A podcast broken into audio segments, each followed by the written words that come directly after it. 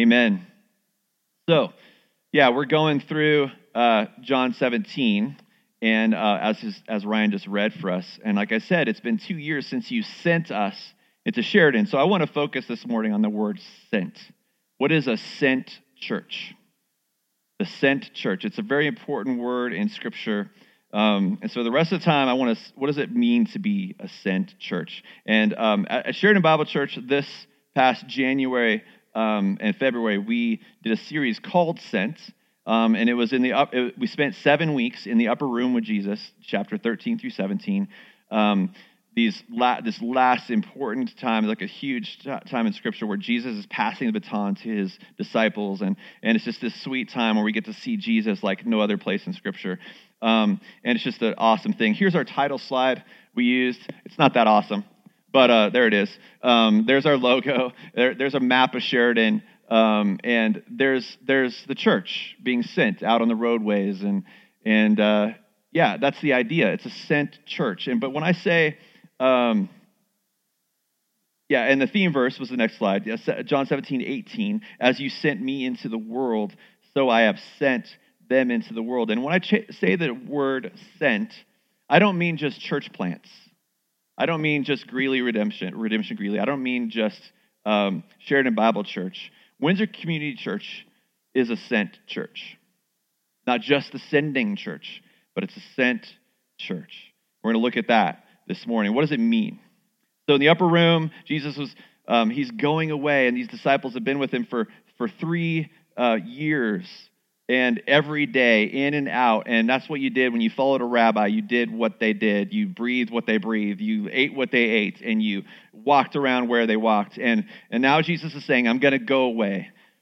And they're freaked out because their occupation is about to just be taken out from under them. Um, all the hope all, all what they thought jesus was going to bring the kingdom now and it, they didn't know what was going on, and Jesus is trying to comfort them. And, and he says, I'm going to bring my helper, and he's going to comfort you. He's going to, he's going to lead you. And um, remember, he says, If you abide in me, the true vine, you will bear much fruit. And, and just reminding you of like that familiar scene, right? And, and he, washed his, he washed the disciples' feet. He, just, he condescended. The king of the universe came down, he humbled himself, took on the nature of a servant, and washed his disciples' disgusting, dirty feet, the feet that had been following him he washed. And then he led them in the Lord's Supper before the cross that we're going to celebrate at the end of the service after the cross, displaying his love for them, trying to comfort them. I'm going to leave. The world's going to hate you, he says. If, if this world, uh, in, in chapter 16, in this world you have trouble and suffering, but take heart, he's overcome the world. If they hated me, they'll hate you. Comforting words. Yeah? But he's, he's winding down that evening in the room. In chapter 17 is just a prayer. He prays for his disciples in no other, no other place. And he also prays for us in that prayer, all those who would believe in his name. In no other place, I think, in all of Scripture do we get capture Jesus' heart, um, the Lord's heart for his people, what he wants for us. And that's what we're going to be looking at. We're going to walk through it. But today, I want to uh, um, just, yeah, walk through it, um, looking at that it through the lens of three questions. Three questions. Where are we sent? To whom are we sent? And how are we sent? That's what we're going to look at. Chapter 17. And I went, I apologize to Chase. I sent him like 54 slides. So we'll, we'll go through the slides kind of quickly. I went slide happy, but there you go. And then, and then we'll just finish with some practical thoughts as we close out and we think about being sent out from here this morning. So the first one, where are we sent? To the world. Read that text. There we go. Cool, it's on the screen. Thank you. Um, where we where we are we sent? The answer is the world. So in chapter 16, verse 33, right before 17, it says this I have said these things to you, that in me you may have peace. In the world you will have tribulation, but take heart. I have overcome the world. I have manifested your name to the people whom you gave me out of the world. Verse 9, I am praying for them. I am not praying for the world, but for those whom you have given me, for they are yours. Verse 11, and I am no longer in the world, but they are in the world, and I am coming to you. But uh, now I am coming to you, Father. He said, as he's speaking to the Father, and these things I speak in the world, that they may have my joy fulfilled in themselves. Verse 14 The world has hated them because they are not of the world, just as I am not of the world. I do not ask that you take them out of the world, but that you keep them from the evil one. They are not of the world, just as I am not of the world. Verse 18 As you sent me into the world, so I have sent them into the world. Verse 21 That they may all be one, just as you, Father, are in me, and I in you, that they also may be in us, so that the world may believe that you have sent me. Verse 23 I and them, and you and me, that they may be perfectly one, so that the world may know that you sent me and love them, even as you love me. O righteous Father, even though the world does not know you, I know you, and these know that you have sent me.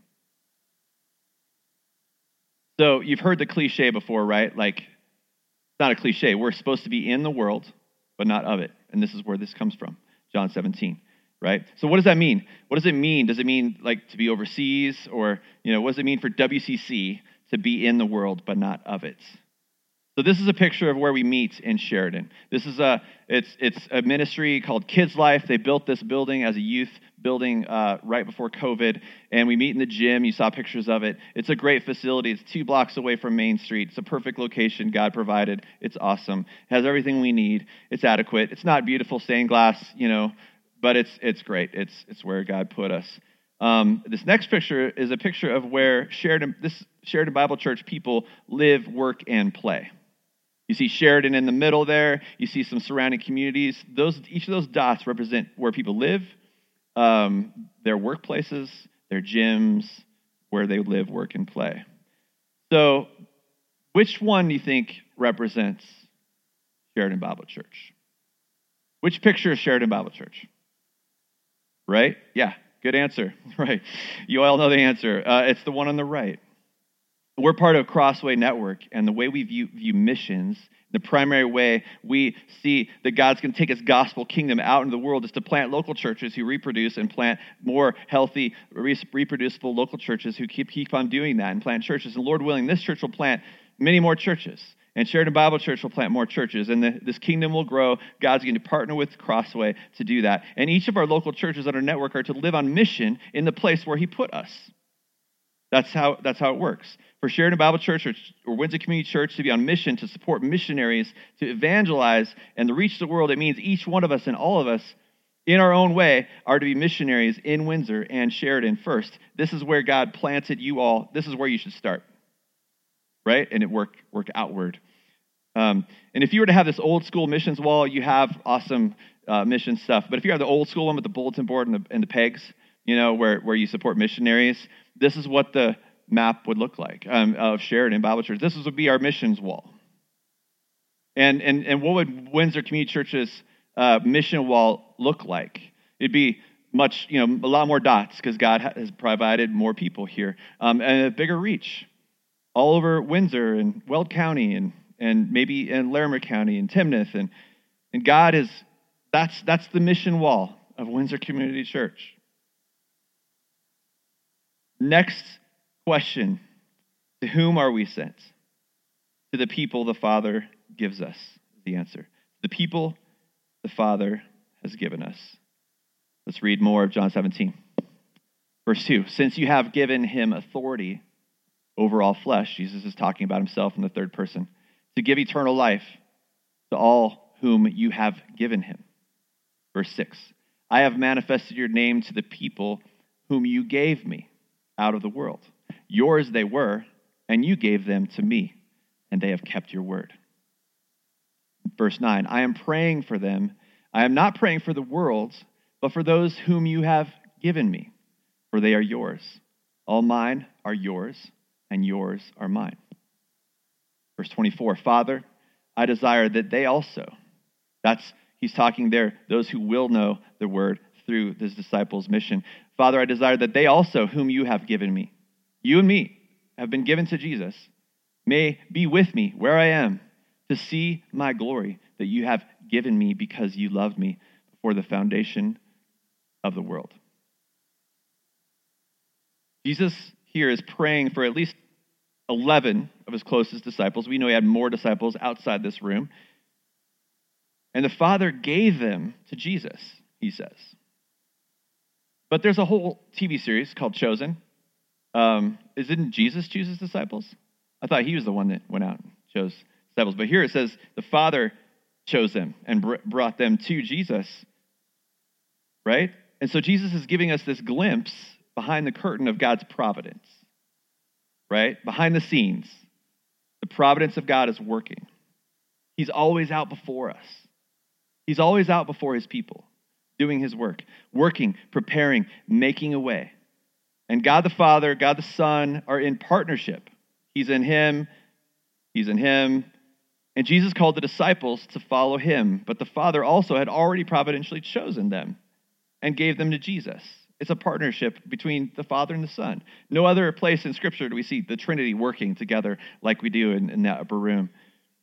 So we're also partnering with God, right? As He was sent, it says, so He sends us in the same way. That means as we go out into the world, He's going before us, He's bringing people to us and circumstances.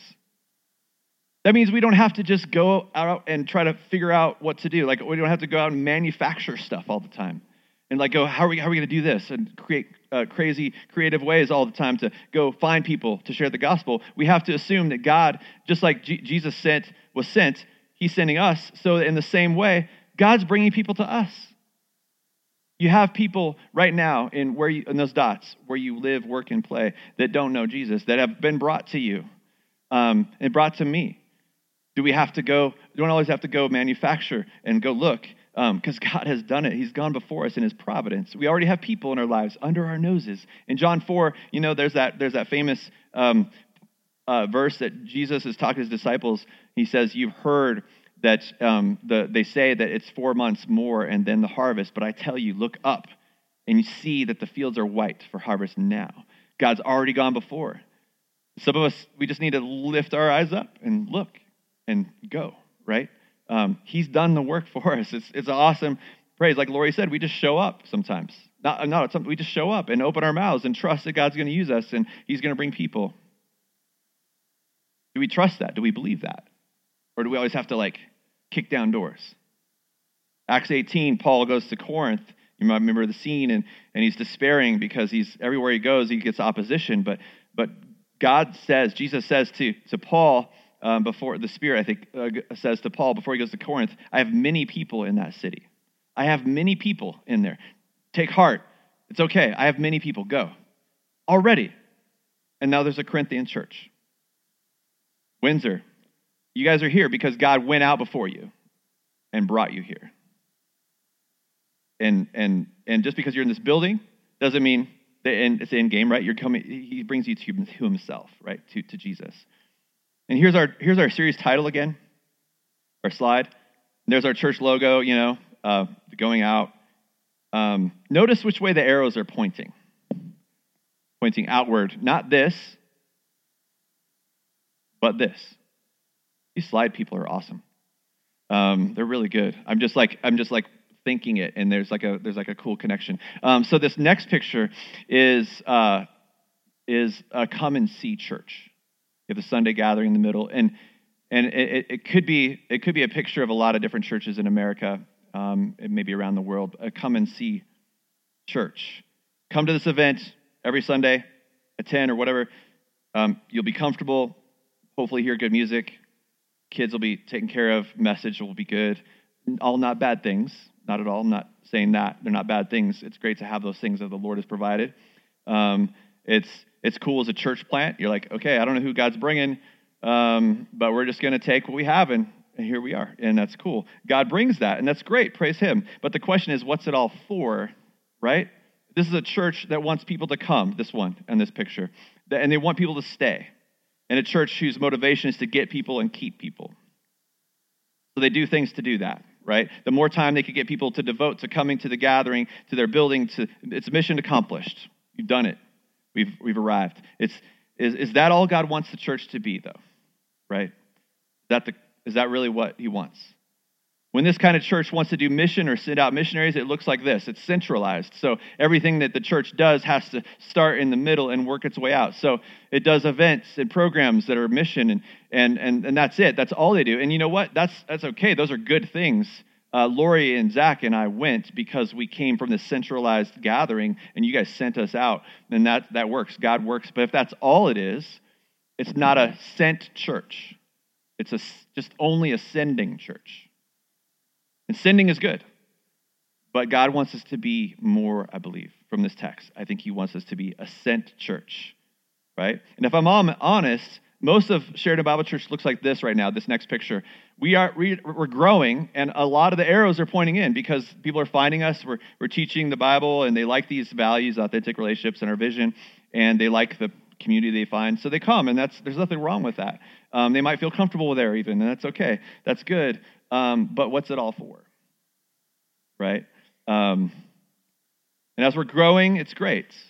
But I think God wants the church to look like this, I think, even based on this passage. As, I, as you sent me, I send them. And so mission is done from those dots, those places where we already live life in our workplaces, in our, in our homes, in our play places where we play, uh, the gym and, and the parks and uh, sporting events and all those things that we're into, our hobbies. That's where mission is. It's out there. It's not. It doesn't have to be centralized, but it's both. There's a rhythm, right? Sometimes there's there's, there's stuff sent, and we do programs and events, and God's in that. That's great. But if that's all the mission is, it's only a sending church. You get the picture.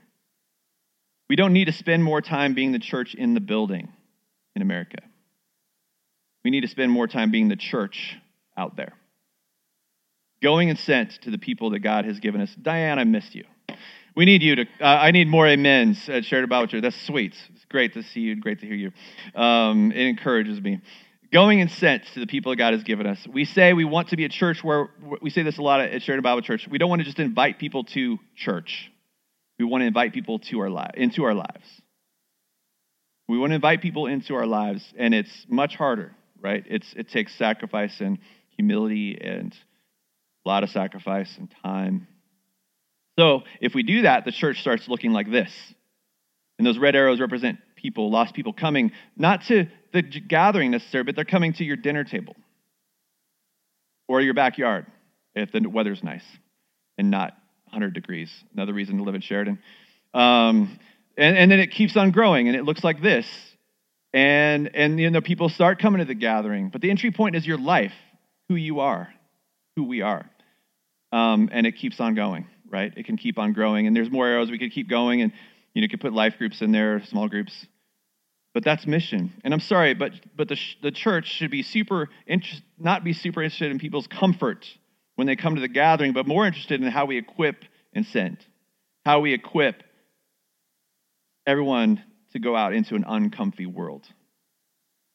And if you happen to be comfortable here, awesome. This is a comfortable place. Yeah, it's awesome. God's provided that. And there's nothing wrong with that unless your sole reason for being here is that. God doesn't want us to be miserable, but comfort and happiness can be the effects and the results of being on mission with people. Comfort is not the reason to be in church, but if it's an effect, praise God. But being equipped to be sent, be encouraged and charged up each week to go out and to be a scattered church. Like this morning is just so good to worship and not lead here in, on the stage. Uh, it was really cool and it's just like hearing y'all sing and just praising God. This is a place we should not neglect. Coming and gathering, but being launched out again. And coming and gathering and being launched out again. And not having all the gravity here, right?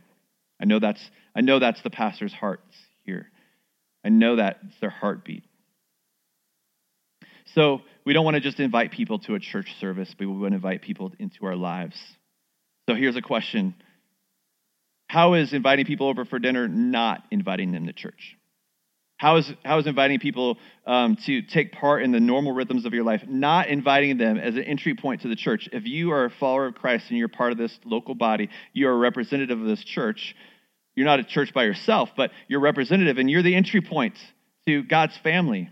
He doesn't want to just save individuals from hell into heaven, but he wants to save us into a family. And there's people out there that are lost. They have no idea what a family means or a father means. And you and your home and your living room are the first place they're going to see what it looks like to be part of God's family, maybe. And then they could come here and they see more of that, right? So the first thing we looked at is where are we sent? The world is the answer. Second thing was to whom are we sent? The people God gives us. And third, we're going to look at this last question, just in response and application to everything.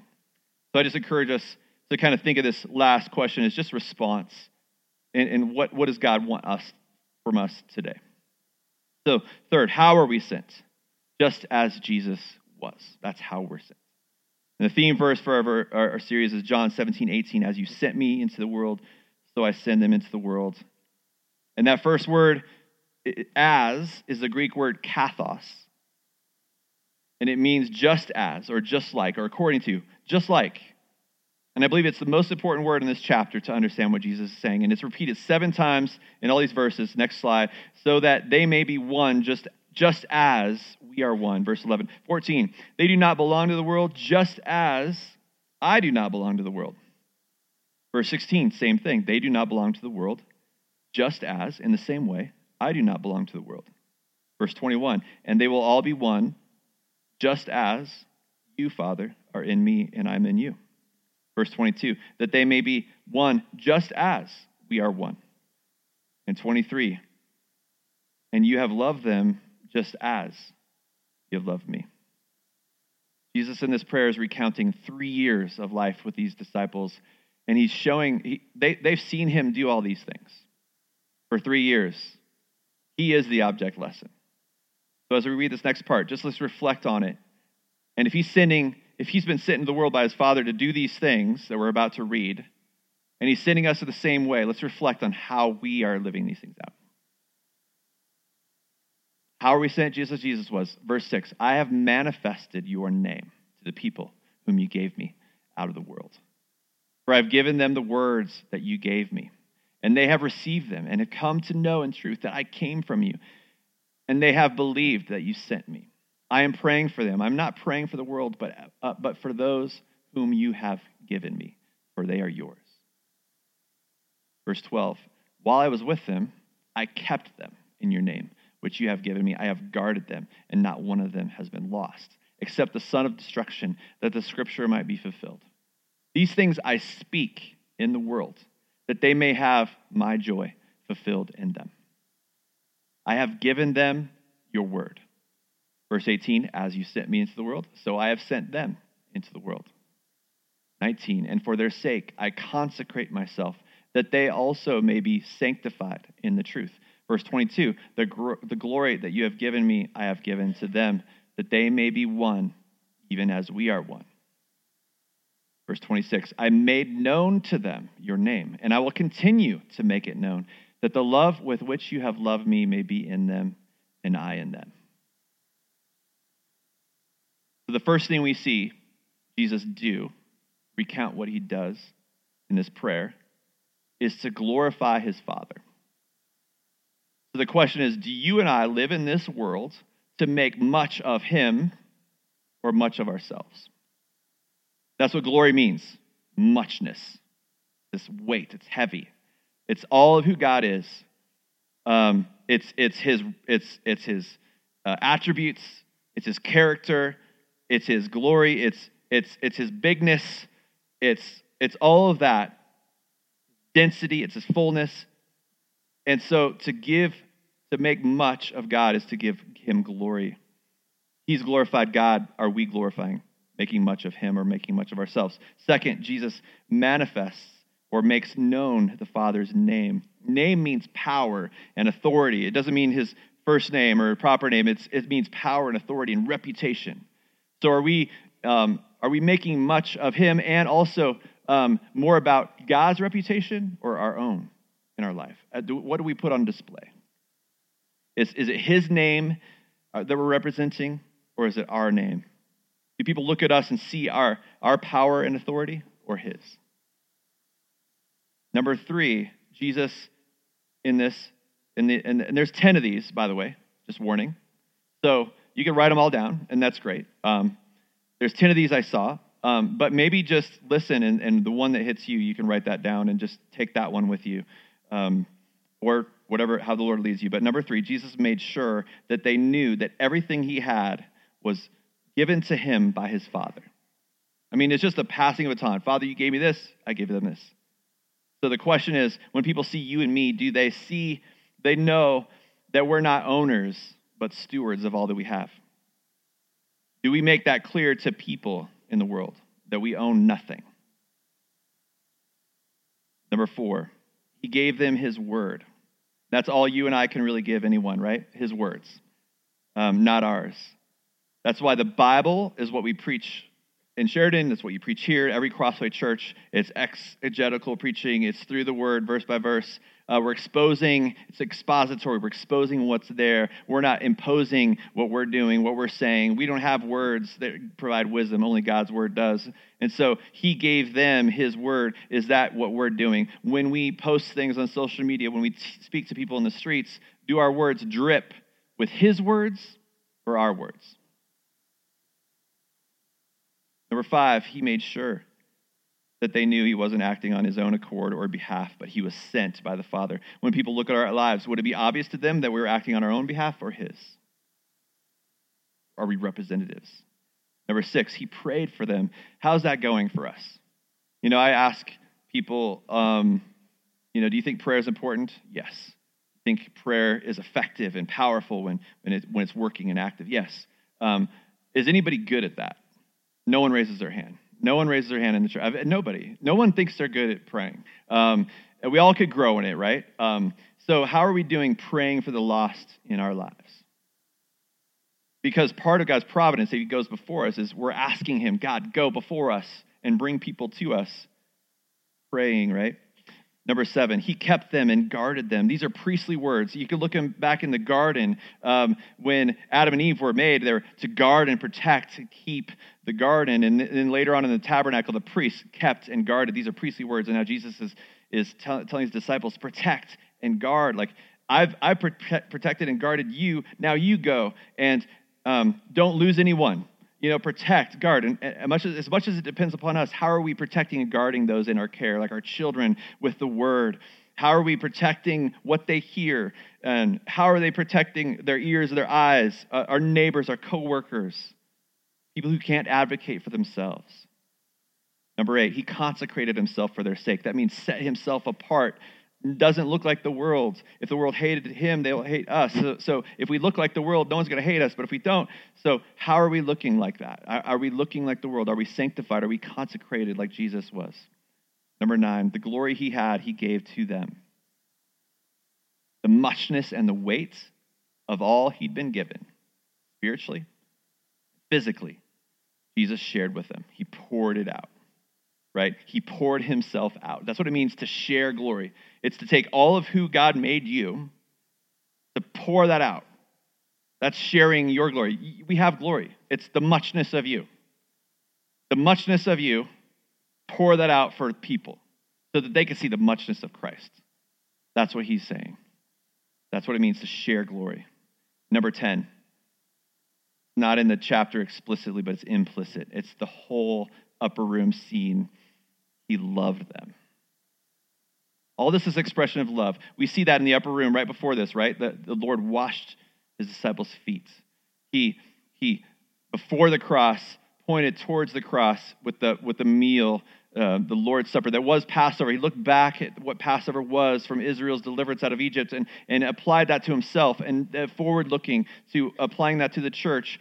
And, and they could remember that meal before, they went to the, before he went to the cross.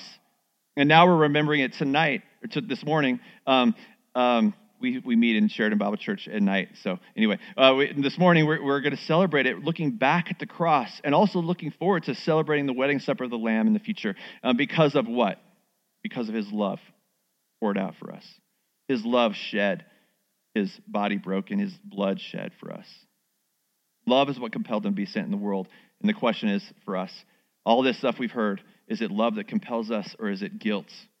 Or is it like obligation? What a church person does. It's what the church is supposed to do, mission. Uh, or is it love that compels us? The love, and, and we can't do this on our own. So, John 17, 18, as you sent me into the world, so I send them into the world. And so, how, did he, how was he sent in the world? Love. Love compelled him to come. And does love compel us? We can't do this on our own.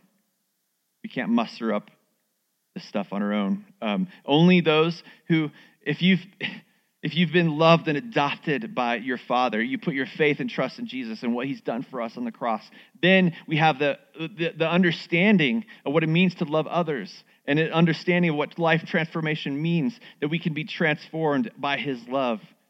Because we who are sinners and wrecked and broken and part of the darkness, part of that world, that He would come in our life and transform us by His love displayed on the cross in His life that's what compels, that's the only thing that can, that can well up in our hearts. When we're born again in that truth, we can have love for people the same way. That's the only thing. And if you haven't put your faith and trust in Jesus, you haven't seen that love in your own life, that He can take any broken mess and restore it, transform lives, and He hasn't done it in your life, we'll never be able to do this. It'll just be playing church. Only He can transform us. Jesus was sent in the same way He's sending us. So I have one more thing I'm going to read. Um, we're to, and then we're going to celebrate communion. This is uh, from some of you have read this, "The Gentle and the Lowly," and it's on page 30 and 32. Dane Ortlund wrote this. I highly recommend the book. And this just epitomizes Jesus' love in this upper room and what he did and what we're about to celebrate. If the actions of Jesus are reflective of who he most deeply is, we cannot avoid the conclusion that it is the very fallenness which he came to undo that is most irresistibly attractive to him. This is deeper than saying Jesus is loving or merciful or gracious. The cumulative testimony of the four Gospels is that when Jesus Christ sees the fallenness of the world all about him, his deepest impulse his most natural instinct is to move toward that sin and suffering and not away from it. If compassion clothed itself in a human body and went walking around this earth, what would it look like? We don't have to wonder. And I thought about that for our church, your church, our church. If compassion clothed itself in the body of Christ and went walking around Windsor, walking around Sheridan, Greeley, Tacoma, what would it look like? We shouldn't have to wonder. Amen.